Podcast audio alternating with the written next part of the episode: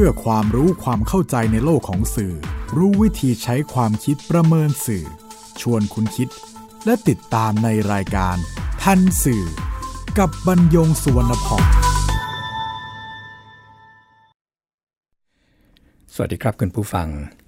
นี่คือทันสื่อ รายการความรู้ด้านสารสนเทศ และเรื่องราวที่เกิดขึ้นในโลกข่าวสาร ซึ่งส่งผลกระทบต่อบุคคลหรือสังคม อันเนื่องมาจากเนื้อหาและสื่อนำมาเรียนรู้ร่วมกัน เพื่อก้าวไปสู่สังคมคุณภาพ ออกอากาศทางไทย PBS Radio and Podcast บรรยงสวนพองดำเนินรายการ จิตรินเมฆเหลืองประสานงาน ท่านสื่อวันนี้นำเรื่องข่มขืน ลูกเลี้ยง องค์เทพธรรม แต่ว่าสื่อซ้ำเติมมาพูดคุยกับคุณผู้ฟัง ขอนำข่าวที่สื่อรายงานมาเรียนให้คุณผู้ฟังได้ทราบโดยสรุปก่อนครับว่า พี่สาวของเด็กหญิงชั้นมัธยมสองวัย 14 ปี ในจังหวัดบริรัมพาน้องของตนไปรักษาที่โรงพยาบาล เนื่องจากมีอาการวิงเวียนศีรษะ แล้วก็ไปล้มในห้องน้ำจากการตรวจของหมอก็พบว่าเด็กหญิงวัย 14 ปีตั้งครรภ์ได้ 2 เดือน ก็ทำให้ตรงโรงพยาบาลเนี่ยประสานงานไปยังเจ้าหน้าที่บ้านพักเด็กและครอบครัว เพื่อมารับเรื่องไปดูแล เมื่อสื่อทราบเรื่องก็ไปสอบถามข้อมูล จากเจ้าหน้าที่บ้านพักเด็กและครอบครัวของจังหวัด จ้าหน้าที่ก็บอกว่าเด็กหญิง ตอบเจ้าหน้าที่โรงพยาบาล และเจ้าหน้าที่สหวิชาชีพ แต่เพียงว่า องค์เทพเป็นคนทำและเมื่อหลายปีก่อนพี่สาวของเด็กหญิงวัย 14 ปี ซึ่งขณะนั้นยังเรียนอยู่ชั้นมัธยม 5 ปัจจุบันมีงานทำแล้วก็เคยถูกกระทำเช่นกัน คนกระทำที่เด็กหญิงวัย 14 ปี ระบุว่าองค์เทพเป็นคนทำก็คือพ่อเลี้ยงของพี่สาว และเด็กหญิงวัย 14 ปี ซึ่งเจ้าหน้าที่บ้านพักและครอบครัวของจังหวัดได้เข้าแจ้งความร้องทุกข์ กับพนักงานสอบสวน สถานีตำรวจภูธรประจำอำเภอไปแล้ว ขณะที่บางสื่อ รายงานว่าได้รับแจ้งจากชาวบ้าน ว่ามีเด็ก มัธยมสองตั้งท้องได้สองเดือน ชาวบ้านคาดว่าผู้ก่อเหตุน่าจะเป็นคนในครอบครัว คือพ่อเลี้ยงของเด็ก อันเป็นเรื่องประหลาดที่ไม่มีใครไปแจ้งความเอาผิด โดยเฉพาะเด็กม .2 ที่ตั้งท้องแจ้งกับเจ้าหน้าที่โรงพยาบาลว่าองค์เทพเป็นคนทำซึ่งพ่อเลี้ยงในเวลาต่อมาได้รับสารภาพกับเจ้าหน้าที่ตำรวจว่า เป็นผู้ข่มขืน ลูกเลี้ยงจนตั้งท้องจริง แล้วก็อ้างแบบเดียวกันกับที่เด็กหญิงแจ้งกับเจ้าหน้าที่คืออยู่ในร่างขององค์เทพ ไม่เพียงเท่านั้น ยังมีสื่อที่เข้าไปตรวจสอบบ้านพักของเด็กเรารายงานว่าเป็นบ้านสองชั้น ครึ่งปูนครึ่งไม้ มีรั้วรอบขอบชิด ปิดบ้านเงียบ ร้อมกับเก็บข้อมูลมารายงานว่าครอบครัวนี้มีผู้อาศัยจำนวนเท่านั้นเท่านี้คนสามีภรรยาลูกติดมากับภรรยาแล้วก็ลูกใหม่กับภรรยา ในสังคมกับเพื่อนบ้าน ตื่นเช้าก็ออกไปขายของ ตอนเย็นกลับมา อยู่กันแต่ในบ้านชาวบ้านรับรู้แต่เพียงว่าครอบครัวนี้นับถือองค์เทพ แต่ก็ไม่รู้ว่าเทพอะไร แล้วก็มักจะพากันไปทำพิธีกรรมต่างจังหวัด กิจกรรมภายในบ้านจึงไม่มีใครร่วงรู้อะไรมากไปกว่านี้ เรียนคุณผู้ฟังครับว่ารายการทันสื่อเมื่อ 31 พฤษภาคม 2563 เพิ่งนำเรื่องข่าวที่มีคนหาประโยชน์จากเด็ก คือเป็นหญิงที่แสดงตัวผ่านสื่อสังคมออนไลน์ ว่าเป็นแม่เลี้ยงเดี่ยว มีลูกน้อยสองคน อ้างว่าป่วยเป็นโรคประหลาด พร้อมกับนำเข้าภาพและก็เรื่องราวของตนกับเด็ก เพื่อหลอกให้คนซื้อสินค้าและขอรับเงินบริจาคแต่ว่าการเจ็บป่วยของเด็กซึ่งเป็นลูกเลี้ยงคนหนึ่ง และลูกของตัวอีกคนหนึ่งเนี่ยก็ไม่ได้เกิดจากกรรมพันธุ์ เกิดจากการที่ถูกกรอกสารกัดกร่อน จนเด็กที่เป็นลูกเลี้ยงเสียชีวิต และเด็กที่เป็นลูกของตนก็อาการสาหัสนั้น การรายงานของสื่อ ก็นำไปสู่การที่ทำให้คนในชุมชน หรือแม้แต่สาธารณชนทราบถึงตัวตนของเด็ก อันมีผลกระทบต่อการใช้ชีวิตของเด็กในอนาคต ส่วนข่าวข่มขืนลูกเลี้ยงวัย 14 ปี ที่สื่อกระแสหลักทั้งหนังสือพิมพ์ วิทยุกระจายเสียง วิทยุโทรทัศน์และข่าวออนไลน์ รายงานข่าว เพราะว่ารู้ว่าขายได้ คือไม่เพียงการเป็นข่าวที่ผู้คนสนใจ คือการที่เด็กและผู้ต้องหาที่สารภาพด้วยถ้อยคำซึ่งไม่เคยได้ยินมาก่อนว่าองค์เทพเป็นผู้กระทำนั้น แม้สื่อหลักและสื่อลอก สื่อลอกก็คือลอกข่าวจากสื่อหลักไปลงในสื่อของตนเป็นทอดๆคือต่างก็ไม่ได้เปิดเผยชื่อหรือว่านามสกุลของเด็ก แต่ว่ามันก็ไม่ใช่เรื่องยากที่จะรู้ว่า เด็กหญิงวัย 14 ปีผู้นี้เป็นใคร รวมทั้งรู้ต่อไปว่า พี่สาวของเด็กหญิงวัย 14 ปี อีกผู้หนึ่งซึ่งก็เคยถูกข่มขืนเนี่ยเป็นใคร นั่น ก็เพราะการลงภาพ ญาติพี่น้องของเด็กโดยไม่ปิดบัง การนำเสนอบ้านของเด็กทั้งที่เป็นภาพนิ่งและภาพเคลื่อนไหวในโทรทัศน์ ดยเฉพาะชื่อนามสกุลของญาติพี่น้อง ข่าวนี้ก็ไม่ต่างกัน กับแม่วางยาลูกเลี้ยงและลูกของตน แล้วโพสต์ภาพเด็กซึ่งอยู่ในสภาพที่ไม่สบาย ให้ดูหน้าสงสารเพื่อขอรับเงินบริจาค แม้ลูกเลี้ยงเสียชีวิตไปแล้ว แต่ลูกตัวยังอยู่ แล้วก็ต้องมีชีวิตอยู่ต่อไปในอนาคต ขอนำบริบททางกฎหมายมาเรียนคุณผู้ฟัง เพื่อทราบนะครับว่า เรามีกฎหมายคุ้มครองเด็ก แล้วกฎหมายที่ว่าเนี่ยเข้มข้นแค่ไหน ว่ากันเฉพาะกฎหมายที่คุ้มครองเด็กโดยตรงและที่เกี่ยวข้องเนี่ยมี 4 ฉบับ ก็คือพระราชบัญญัติคุ้มครองเด็กปี 2546 พระราชบัญญัติศาลเยาวชนและครอบครัว และวิธีพิจารณาคดีเยาวชนและครอบครัวปี 2553 พระราชบัญญัติ ส่งเสริมการพัฒนาและคุ้มครองสถาบันครอบครัวปี 2562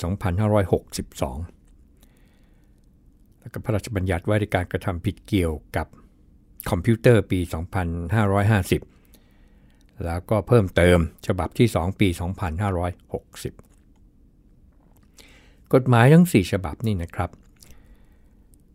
มีสาระหลักอยู่ 2 ประการก็คือ ผลประโยชน์สูงสุดของเด็กที่ต้องคำนึงถึงประการหนึ่ง และการห้ามเปิดเผยข้อมูลและภาพที่เกี่ยวกับตัวเด็กและผู้ปกครอง ที่จะทำให้เกิดความเสียหายอีกประการหนึ่ง ว่ากันที่ผลประโยชน์สูงสุดของของเด็กก่อนนะครับ ข้อนี้พระราชบัญญัติคุ้มครองเด็กปี 2546 เนี่ยระบุไว้ชัดเจนเลยนะครับว่า การปฏิบัติต่อเด็กไม่ว่ากรณีใด ให้คำนึงถึงประโยชน์สูงสุดของเด็กเป็นสำคัญ และไม่ให้มีการเลือกปฏิบัติ โดยไม่เป็นธรรม อันนี้อยู่ในมาตรา 22 ของพระบัญญัติคุ้มครองเด็กปี 2546 นั่นหมายความว่า การรายงานข่าวหรือเผยแพร่ข้อมูลเด็กที่ถูกกระทำความรุนแรง เด็กที่กระทำความผิด เด็กที่ต้องการความช่วยเหลือ หรือแม้แต่เด็กที่ประสบความสำเร็จ ต้องคำนึงว่า ในกระบวนการรายงาน และการเผยแพร่ข้อความหรือภาพเกี่ยวกับเด็กนั้น เด็กต้องได้รับประโยชน์สูงสุด นั่นคือสาระหลักประการที่ 1 สาระหลักประการที่ 2 ก็คือการห้ามเปิดเผยข้อมูลและภาพที่เกี่ยวกับตัวเด็กและผู้ปกครองที่ทำให้เกิดความเสียหายนั้น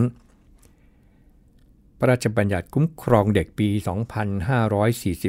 2546 ห้ามการเปิดเผยข้อมูลเกี่ยวกับตัวเด็ก ครอบคลุมถึงผู้ปกครองของเด็กไว้ในมาตรา 27 ครับว่า ห้ามมิให้ผู้ใดโฆษณา หรือเผยแพร่ทางสื่อมวลชน หรือสื่อสารสนเทศประเภทใด ซึ่งข้อมูลเกี่ยวกับตัวเด็กหรือผู้ปกครอง โดยเจตนา ที่จะทำให้เกิดความเสียหายแก่จิตใจ ชื่อเสียง เกียรติคุณ หรือสิทธิประโยชน์อื่นใดของเด็ก หรือเพื่อแสวงหาประโยชน์สำหรับตนเองหรือผู้อื่นโดยมิชอบ กฎหมายนี้ครับผู้ฝ่าฝืนนั้นต้องระวังโทษจำคุกไม่เกิน 6 เดือน หรือปรับไม่เกิน 60,000 บาท หรือทั้งจำทั้งปรับ มีกฎหมายอีกฉบับหนึ่งครับ ที่เกี่ยวข้องกับสาระ อันที่ 2 ก็คือพระบัญญัติส่งเสริมการพัฒนาและคุ้มครองสถาบันครอบครัวปี 2562 บัญญัติข้อห้ามลักษณะเดียวกันนี้ครับไว้ในมาตรา 39 บอกว่า ห้ามผู้ใดลงพิมพ์โฆษณา หรือเผยแพร่ต่อสาธารณชนด้วยวิธีใด ๆ ซึ่งภาพ เรื่องราวหรือข้อมูลใด ๆ ซึ่งจะทำให้เกิดความเสียหายแก่ผู้ถูกกระทำด้วยความรุนแรงในครอบครัว ผู้กระทำความรุนแรงในครอบครัว หรือบุคคลในครอบครัว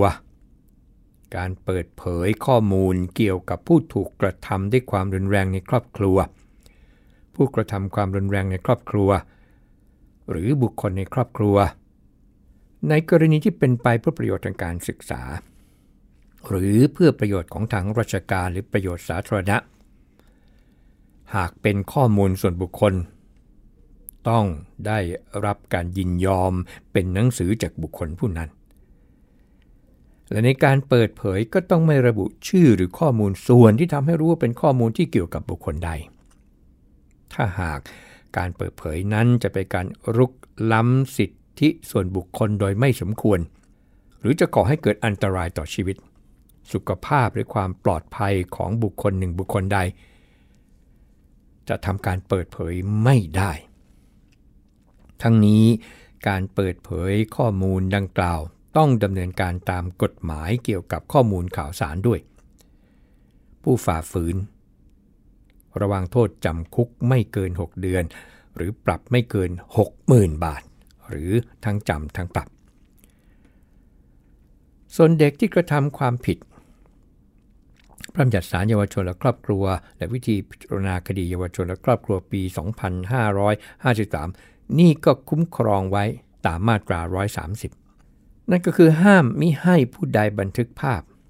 แพร่ภาพ พิมพ์รูป หรือบันทึกเสียง แพร่เสียงของเด็ก ย้ำนะครับ แพร่เสียงของเด็ก คือเด็กพูดปั๊บจำได้ว่านี่คือใครแล้วแล้วก็ห้าม ซึ่งต้องหาว่ากระทำความผิดหรือบุคคลที่เกี่ยวข้อง หรือโฆษณาข้อความซึ่งปรากฏในทางสอบสวนของพนักงานสอบสวน พนักงานอายการ หรือในทางพิจารณาคดีของศาลที่อาจทำให้บุคคลอื่นรู้จักตัว ชื่อตัว ชื่อสกุลตัวของเด็กหรือเยาวชนนั้น หรือโฆษณาข้อความเปิดเผยประวัติการกระทำความผิด หรือสถานที่อยู่ที่ทำงาน หรือสถานศึกษาของเด็กย้ำนะครับสถานศึกษาของเด็ก ทั้งหมดที่เรียนมาข้อความอันนี้เนี่ยไม่ให้ใช้บังคับแก่การกระทำเพื่อประโยชน์ทางการศึกษา โดยได้รับอนุญาตจากศาลหรือว่าการกระทำที่ไม่ใช่ให้บังคับแก่การกระทำเพื่อประโยชน์ทางการศึกษา ของทางราชการสุดแล้วแต่นี่นะครับ ผู้ฝ่าฝืนข้อนี้เนี่ยจำคุกไม่เกิน 1 ปี ปรับไม่เกิน 20,000 บาท หรือว่าทั้งจำทั้งปรับ ยังมีอีกนะครับที่เป็นข้อห้ามต่างๆ ทั้งหลายถือว่าอีกสักครู่ครับ คุณกำลังฟังรายการ ทันสื่อกับบรรยงสุวรรณพ่อง ข้อควรระวังในการเสนอข้อมูลและภาพของเด็กเนี่ยยังได้รับการเสริมด้วยพระบัญญัติว่าด้วยการกระทำความผิดเกี่ยวกับคอมพิวเตอร์ปี 2550 และเพิ่มเติมฉบับที่ 2 ปี 2560 กำหนดโทษในมาตรา 14 วงเล็บ1เอาไว้นะครับว่า ผู้ใดกระทำความผิด โดยทุจริตหรือโดยหลอกลวงนำเข้าสู่ระบบคอมพิวเตอร์ ซึ่งข้อมูลคอมพิวเตอร์ที่บิดเบือน หรือปลอมไม่ว่าทั้งหมดหรือบางส่วน หรือข้อมูลคอมพิวเตอร์อันเป็นเท็จ โดยประการที่จะเกิดความเสียหายแก่ประชาชน อันมิใช่กระทำความผิดฐานหมิ่นประมาทตามประมวลกฎหมายอาญา วงเล็บ 4นำเข้าระบบคอมพิวเตอร์ ซึ่งข้อมูลคอมพิวเตอร์ใด ๆ ที่มีลักษณะอลามก และข้อมูลคอมพิวเตอร์นั้นประชาชนทั่วไปอาจเข้าถึงได้ แล้วก็วงเล็บ 5 เผยแพร่หรือส่งต่อ ซึ่งข้อมูลคอมพิวเตอร์ โดยรู้อยู่แล้วว่าเป็นข้อมูลคอมพิวเตอร์ตามวงเล็บหนึ่งที่เรียนคุณผู้ฟังไปเมื่อสักครู่ หรือวงเล็บ4ที่เรียนคุณผู้ฟังไปเมื่อสักครู่ ต้องระวังโทษจำคุกไม่เกิน 5 ปี หรือปรับไม่เกินแสนบาทแรงครับ หรือทั้งจำทั้งปรับ นี่คือมาตรา 14 ยังมีอีกครับมาตรา 16 ผู้ใดนำเข้าสู่ระบบคอมพิวเตอร์ที่ประชาชนทั่วไปอาจเข้าถึงได้ ซึ่งข้อมูลคอมพิวเตอร์ที่ปรากฏเป็นภาพของผู้อื่นและภาพนั้นเป็นภาพที่เกิดจากการสร้างขึ้น ตัดต่อ เติม หรือดัดแปลงด้วยวิธีการทางอิเล็กทรอนิกส์ หรือวิธีการอื่นใด โดยประการที่น่าจะทำให้ผู้อื่นนั้นเสียชื่อเสียง ถูกดูหมิน่น ถูกเกลียดชัง หรือได้รับความอับอาย ระวังโทษจำคุกไม่เกิน 3 ปีปรับไม่เกิน 2 0 0แสนบาทแล้วถ้าเป็นการกระทำต่อภาพของผู้ตายและทำให้บิดามารดาคู่สมรสหรือบุตรของผู้ตาย เสียชื่อเสียงถูกดูหมิ่นหรือถูกเกลียดชัง หรือได้รับความอับอาย ผู้กระทำต้องระวังโทษเช่นเดียวกัน เว้น แต่เป็นการนำเข้าสู่ระบบคอมพิวเตอร์โดยสุจริต อันเป็นการติชมด้วยความเป็นธรรม อันนี้ผู้กระทำไม่มีความผิดทั้งนี้ผู้เสียหายโดยตรงนี่นะครับ ก็ต้องว่ากันไป คือทำให้เขาเสียหายว่างั้นเถอะ ถึงว่าเด็กตายไปแล้ว พ่อแม่ก็ร้องทุกข์ได้ กฎหมายทั้ง 4 ฉบับเนี่ยมันมีคำถามอย่างนี้ครับว่า ตั้งแต่มีกฎหมายบังคับใช้ เคยมีสื่อถูกดำเนินคดี หรือเจ้าหน้าที่ตามกฎหมายเคยดำเนินคดีกับสื่อที่ละเมิดสิทธิเด็กหรือไม่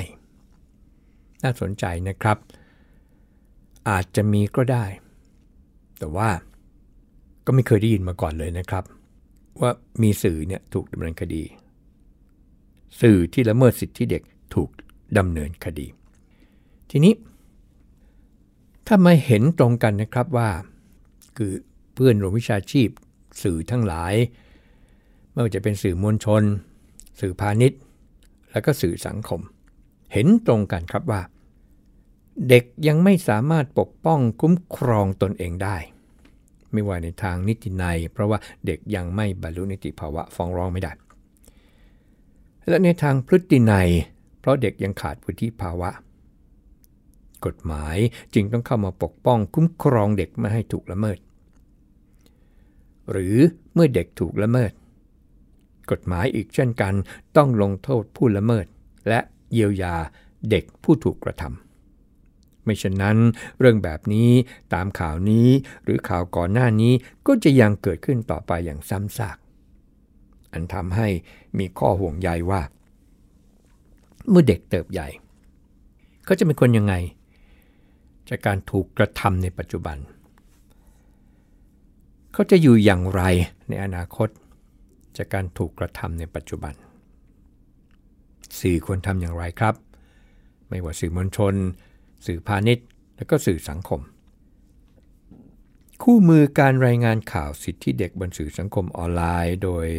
อาจารย์ปาจรีปุรินทวรกุล บรรณาธิการ เสนอแนวทางการรายงานข่าวเด็กที่ถูกกระทำเป็น do's and don'ts ไว้ครับ เริ่มจาก do's หรือควรนำเสนอดังนี้ 1. ปกปิดตัวตนของเด็กและคนใกล้ชิด โดยใช้นามสมมุติที่ไม่เชื่อมโยงถึงตัวเด็ก 2. ใช้คำเรียกผู้ปกครองหรือคนใกล้ชิดที่ไม่เชื่อมโยงถึงตัวเด็ก เช่น เรียกว่าพ่อ แม่ ครู คนร้ายและอื่นๆ โดยไม่ระบุชื่อนามสกุล 3. นำเสนอภาพวาด ภาพการ์ตูนปกปิดตัวตนของเด็ก หรือใช้คำบรรยายแทนภาพเด็ก 4. กรณีเด็กเสียชีวิต อาจเผยแพร่ภาพหน้าตรงขณะมีชีวิตได้ แต่ต้องไม่ก่อให้เกิดความเสียหายแก่เด็กและครอบครัว หรือแสวงหาประโยชน์โดยมิชอบ 5. นำเสนอรายละเอียด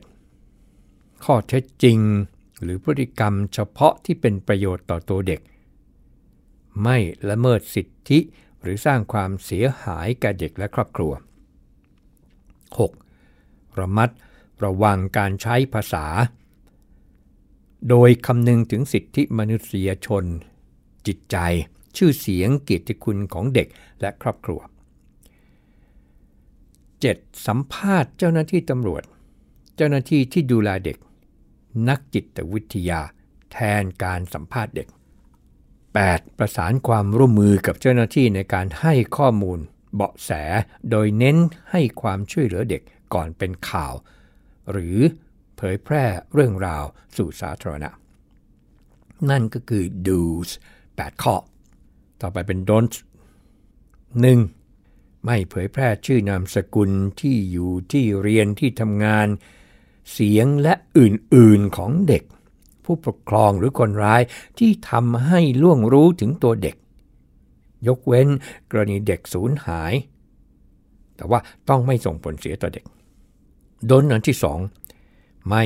เผยแพร่ภาพหรือคลิปที่ทำให้เกิดความเสียหายแก่เด็ก ครอบครัวผู้กระทำความรุนแรงในครอบครัว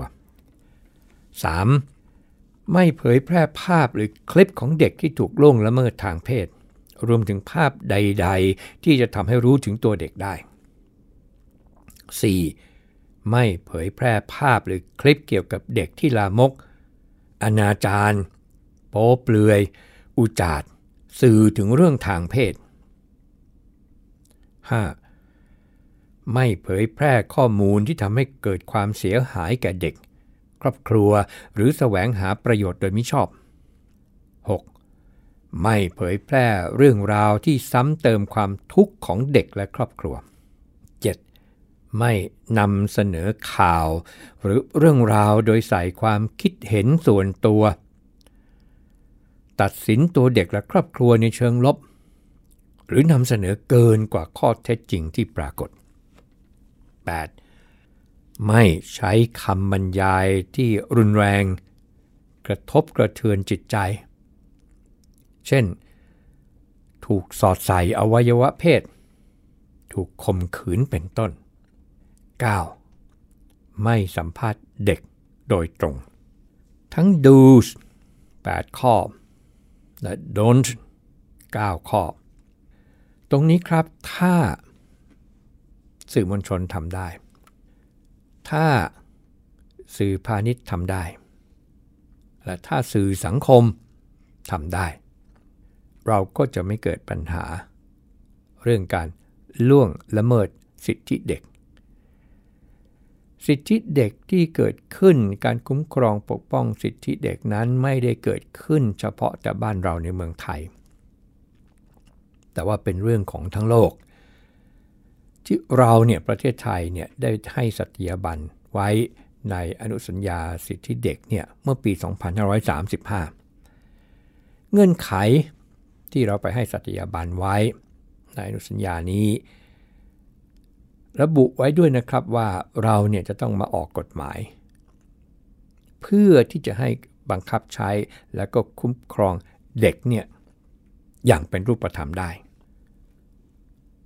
ถ้าพิจารณากฎหมายที่นำเรียนเฉพาะที่เป็นมาตราโดยตรงให้คุณผู้ฟังได้ทราบเมื่อสักครู่ก็จะเห็นว่า กฎหมายบ้านเรานั้น เข้มข้นจริงๆ เหลือแต่เพียงว่าบังคับใช้จริงหรือเปล่าเท่านั้น แต่เอาเป็นว่าโดยสามัญสำนึกนะครับ ถ้าเรามองเห็นตรงกัน ว่าเด็กเนี่ยคือลูกหลานของเรา และเด็กก็คืออนาคตของชาติ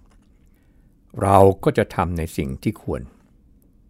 และก็จะไม่ทำหรืองดเว้นในสิ่งที่ไม่ควร ดังที่ได้นำมาบอกเล่าในวันนี้ พบกันใหม่ในทันสื่อไทย PBS Radio and Podcast บรรยงสนพอง สวัสดีครับ